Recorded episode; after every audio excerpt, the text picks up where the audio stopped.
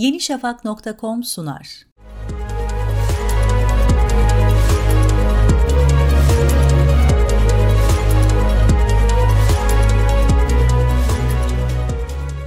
Bu hafta bilgisayar korsanlarında dünyanın en küçük yaşta mahkum edilen hacker'ı Jonathan James'i, namı diğer Comrad'ı tanıtacağız.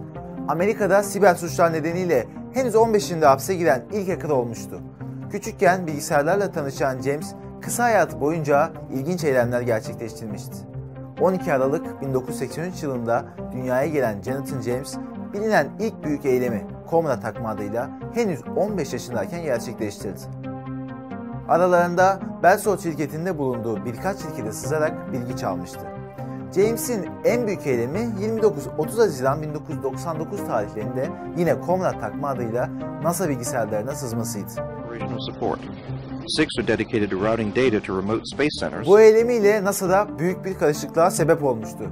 Sadece bir adet Pentium işlemcili bilgisayarla gerçekleştirildiği işte bu saldırıda Amerikan Savunma Bakanlığı'na bağlı olan ve Alabama eyaletinde bulunan bir devlet kurumunun sunucularından birisinin şifresini kırarak NASA'ya ulaşmayı başardı. Savunma Bakanlığı'nın bilgisayar sistemlerine yerleştirdiği bir arka kapı backdoor programıyla aynı zamanda Amerikan ordusunun bütün mesajlaşmalarını görüyordu.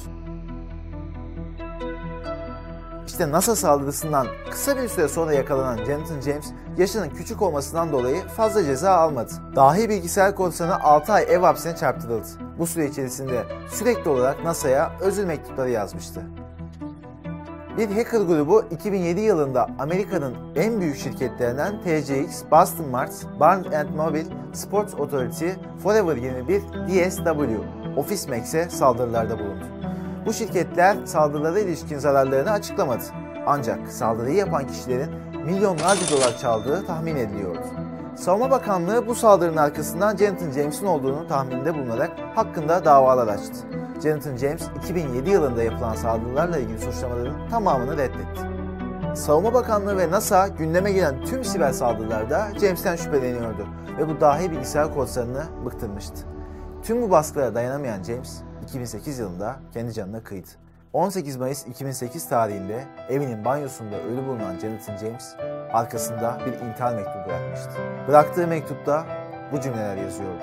Dürüstçe söylüyorum, TJX saldırısıyla ilgili herhangi bir bağlantım yok. Artık adalet sistemine güvenim kalmadı. Belki de benim bugünkü hareketim ve bıraktığım bu mektup halka kuvvetli bir mesaj olur. Öyle ya da böyle ben bu durum üzerine kontrolü kaybettim ve kontrolü kazanmamın tek yolu bu. Önümüzdeki bölümlerde bilgisayar korsanlarının çarpıcı hikayeleriyle tekrar karşınızda olacağız. Takipte kalın.